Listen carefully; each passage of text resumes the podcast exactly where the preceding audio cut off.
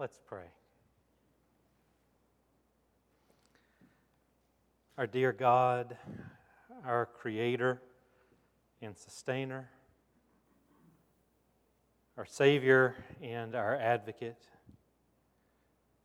in the precious name of Jesus, we say thank you, thank you, thank you. Amen. It feels so good to laugh. There are few things in this world feel better than laughter. When I was eight, nine, ten, I used to love digging out my grandparents' copies of Reader's Digest and opening up to a section called Laughter is the Best Medicine.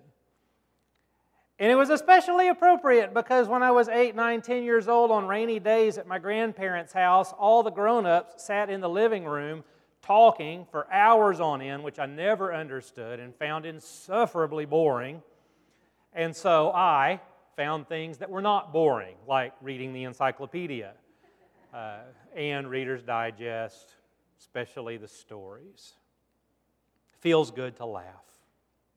Art, Linkletter had a show in the 1950s and 60s where sometimes, as a part of it, he would interview kids. The show was called Art Linkletter's House Party. And he would interview these kids, and you never knew what they were going to say, the statements they were going to make, the questions they were going to ask. One of my favorites of the kids' questions was uh, one kid asked, How old was I when I was three? And then one kid, when um, wanting to share the name of God, said that God's name was Harold. And what? And he started quoting the Lord's Prayer Our Father, which art in heaven, Harold be thy name. I got tickled this week walking up and down the hall because one of our three year old teachers, and I swear she was saying it with as straight a face as possible, so you kind of had to be there to see just how serious she was leaning down telling this three year old little girl, You're not a turtle, you're a little girl. and then walking up on a statement like that and really wanting to know what in the world the context was of that statement. Have you ever thought about the possibility that since we as Christians are counted among Abraham's children, you know that doctrine, right? That you know we, we've been grafted in. We're a part of the story of abraham isaac and jacob. Well if we are part of the, the descendants of abraham if we're counted as abraham's children the promise that god made to abraham that we like even the name of isaac are children of laughter we are sons of laughter. We are daughters of laughter. We're children of laughter. And if you've ever read Genesis 25, you know that Abraham, after Sarah died, married again. He had a lot more kids and then finally died, as the story goes, when he was 175 years old. I love the way that the text talks about both Abraham and Sarah when they died. It's so poetic. It doesn't say Abraham died, Sarah died. It says Abraham was gathered to his people was gathered to his people.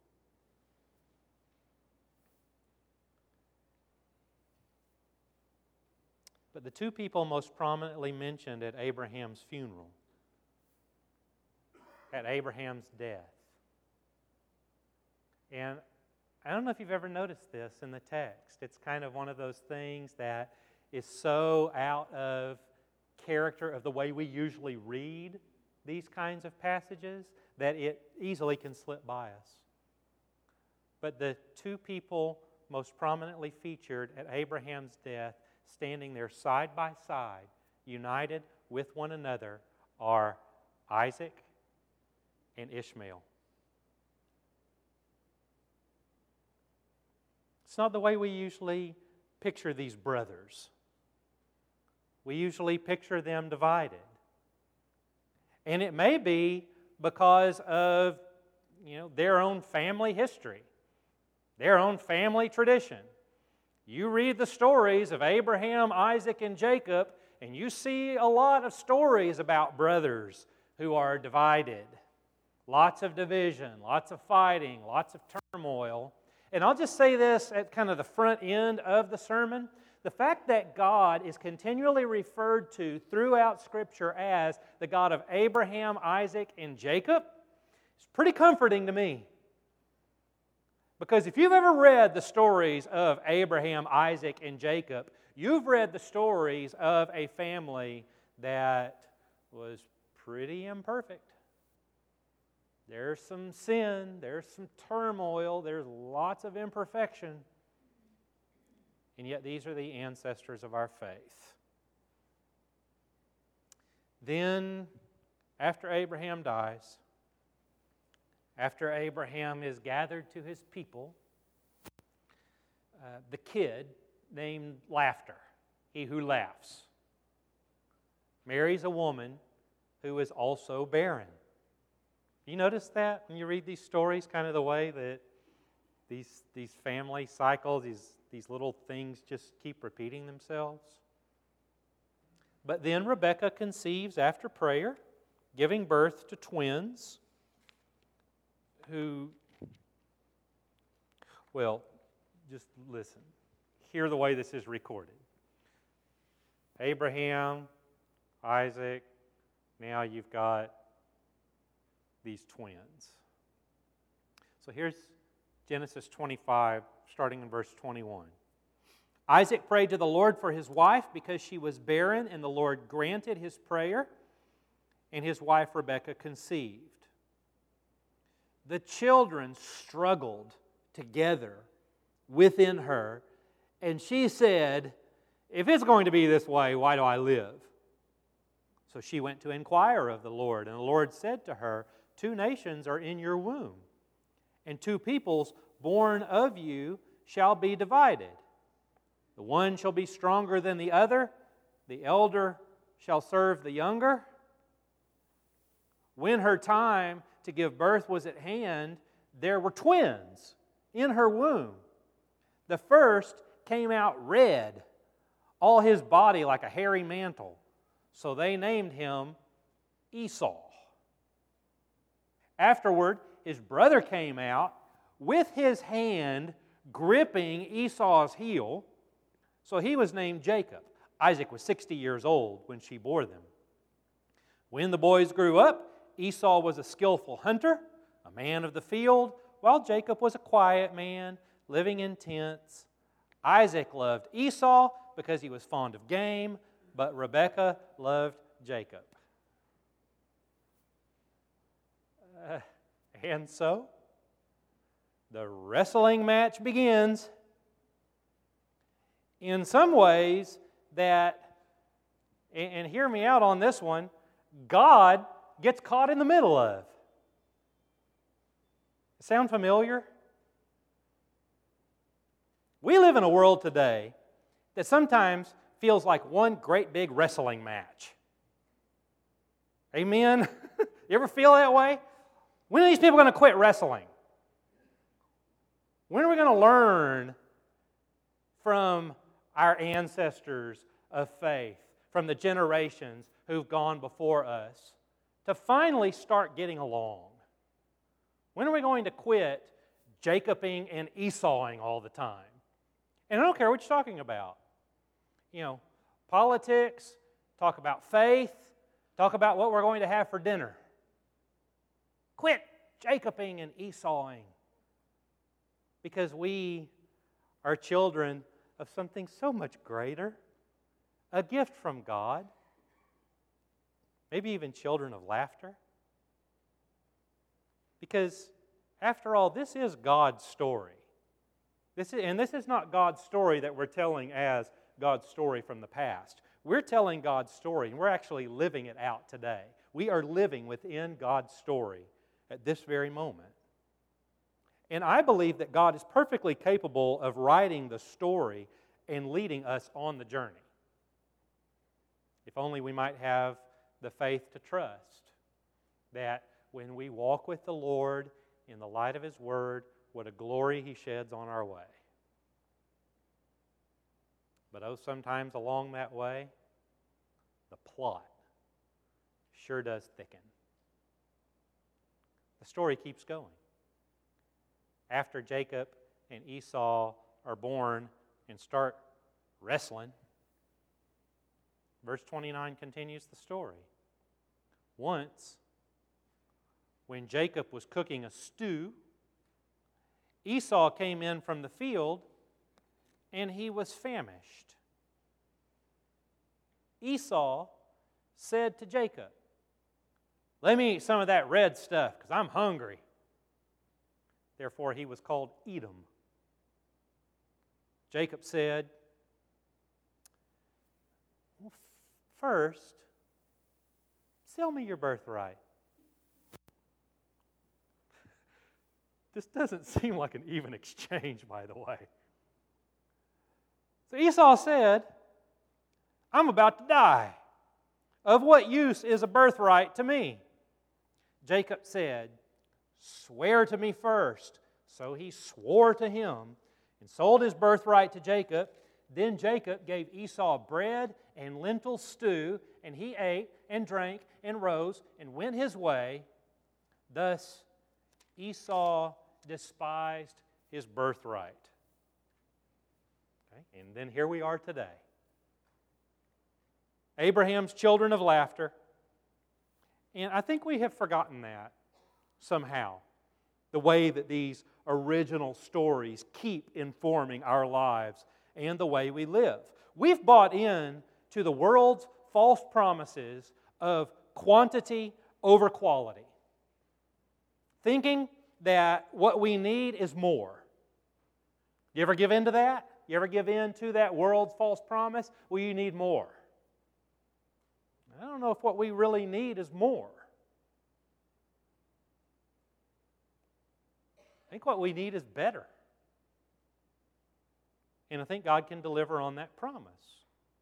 I mean, in a world of abundance, in a culture of affluence, how much do we really need in order to focus on where we need to place our focus, and that is our walk with God. How much more do we need? I mean, here we are. We are children of laughter.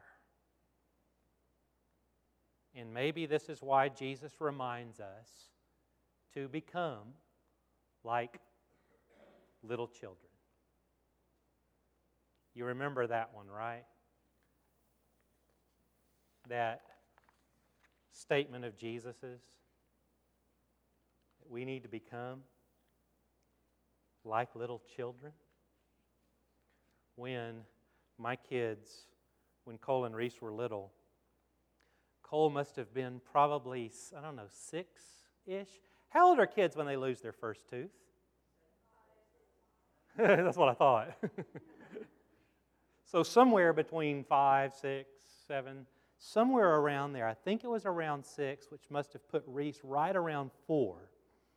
Cole was in the process of losing his first tooth. I mean, it was so loose that if he walked up and just thumped it, he would have, have lost it.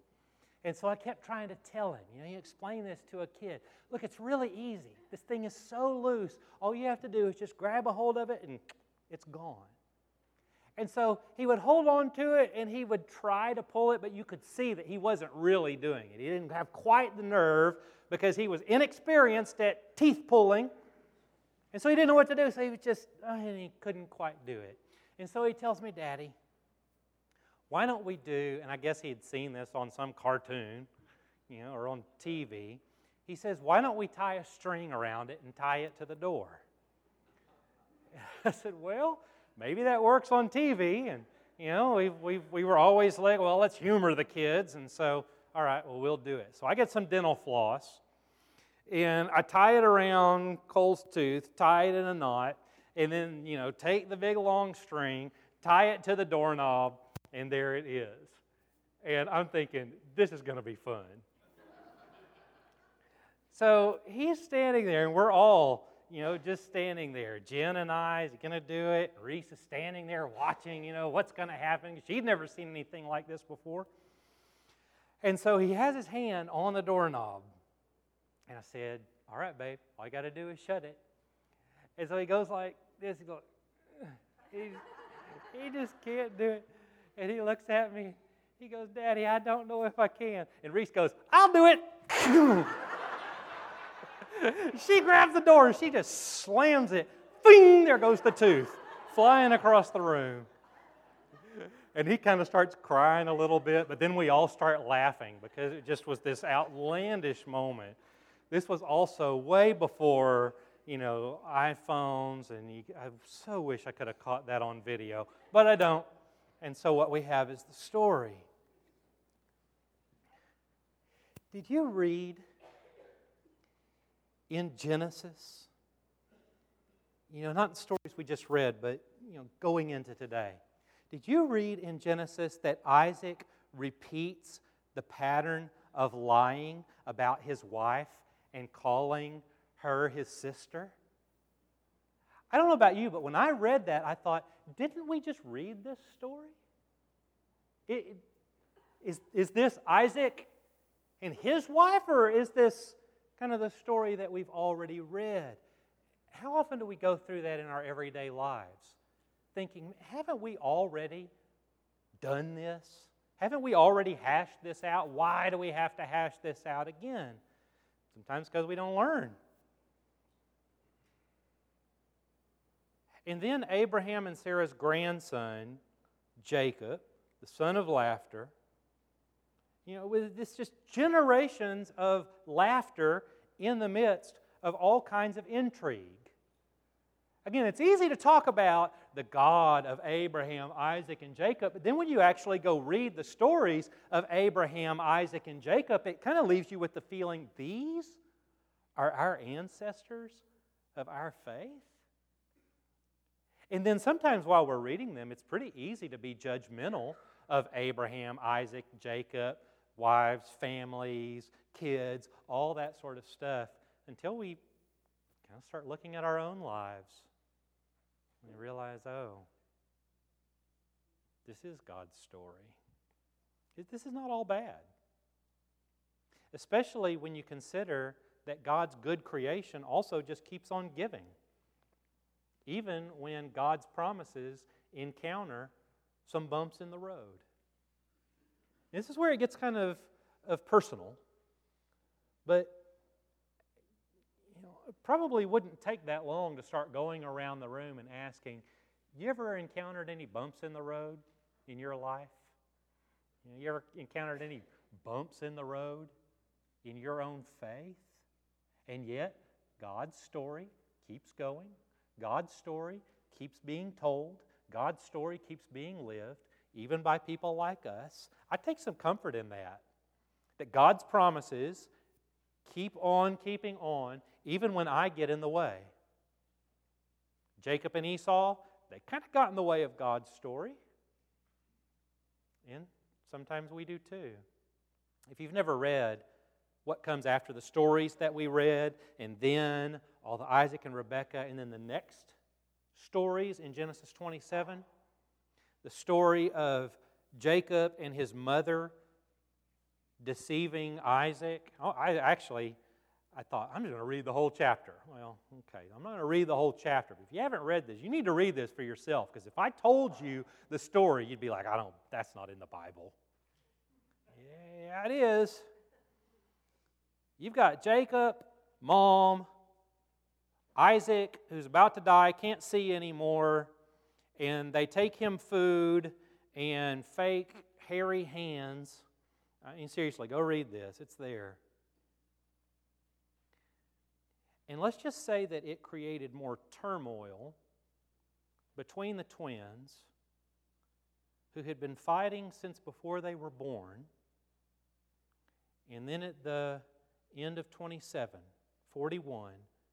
Now Esau hated Jacob because of the blessing with which his father had blessed him. And Esau said to himself, The days of mourning for my father are approaching, then I'm going to kill Jacob. But the words of her elder son Esau were told to Rebekah, so she sent and called her younger son Jacob and said to him, Your brother Esau is consoling himself by planning to kill you. Now, therefore, my son, obey my voice, flee at once to my brother Laban in Haran, and stay with him a while until your brother's fury turns away, until your brother's anger against you turns away and he forgets what you have done to him. Then I will send and bring you back from there. Why should I lose both of you in one day? Now, here's what astounds me this is Scripture. I mean, this is, this is the kind of story that we're supposed to read and say, this is the word of the Lord. This is the holy word of God. You know, and then, like some traditions, we're supposed to say, thanks be to God for this. This is Scripture. These are the ancestors of our faith. The story of faith passed down from Abraham to Isaac to Jacob is the story of God mixed with us. And again, this is the beauty of the book of Genesis. It's not just telling the story of God, because that's what the Greeks tried to do with a lot of mythology. That's what a lot of cultures have tried to do through the years in describing what they couldn't understand. And so they would tell these stories just about the gods, and they were distant. And sometimes they would come and, and mix up, but it just didn't, you know, it didn't, didn't make sense. This is the story of God mixing with our own story, and it gets messy and it gets dirty. It's also the ultimate generation to generation reminder that the story of God often encounters conflicts and disappointment that are stranger than fiction. But it's also the ultimate generation to generation reminder that just as God takes risk on people like us, we take risks by saying yes to God when we cannot see where God is leading us. The God of Abraham, Isaac, and Jacob stayed with Abraham, Isaac, and Jacob even when their stories got messy, even downright sinful. That's the beauty of these stories. God stayed with them, God did not abandon them. You read the stories of Abraham, Isaac, and Jacob. And they give God plenty of reasons, just from a logical standpoint, for God to say, I've had it with you people. But God doesn't say that, and God doesn't do that. God keeps staying with them. Thanks be to God that all of these are counted as those who lived by faith. Thus will our stories be told. You're, you're Abraham. You're Isaac. You are Jacob. Your story will be told right alongside those people when it's all said and done as people who lived by faith. You think your story is messy? Read the book of Genesis. You will feel right at home. I'm reminded of the end of one of Tennyson's poems. We are not now that strength which in old days moved earth and heaven. That which we are, we are. one equal temper, of heroic hearts, made weak by time and fate, but strong in will to strive, to seek, to find, but not to yield. We will keep striving to do good as God's people of goodness. We will keep seeking good as God's people of goodness. And we will keep finding the good and we will not yield. For it is Jesus who invites us to ask and seek, and it is Jesus who answers and helps us to find. I believe in God. Sometimes because of these early stories of faith, and sometimes in spite of them. That faith in God continued even after all the Isaacs and Rebekahs and Jacobs. Well, hallelujah. Let us praise the Lord. Is it any wonder then that at the end of the Faith Hall of Fame in Hebrews 11, that includes Abraham, Isaac, Jacob, and Esau, that that Faith Hall of Fame both culminates and concludes and then begins a new chapter with the author and perfecter of our faith, our Lord and Savior Jesus Christ, that Faith Hall of Fame ends like this, and this probably sound familiar since it was our dwelling passage a little while back. Therefore, since we are surrounded by such a great cloud of witnesses, let us throw off everything that hinders, and the sin that so easily entangles. And let us run with perseverance the race marked out for us, fixing our eyes on Jesus, the author and perfecter of our faith. For the joy set before him, he endured the cross, scorning its shame, and sat down at the right hand of the throne of God Consider him who endured such opposition from sinners so that you will not grow weary and lose heart.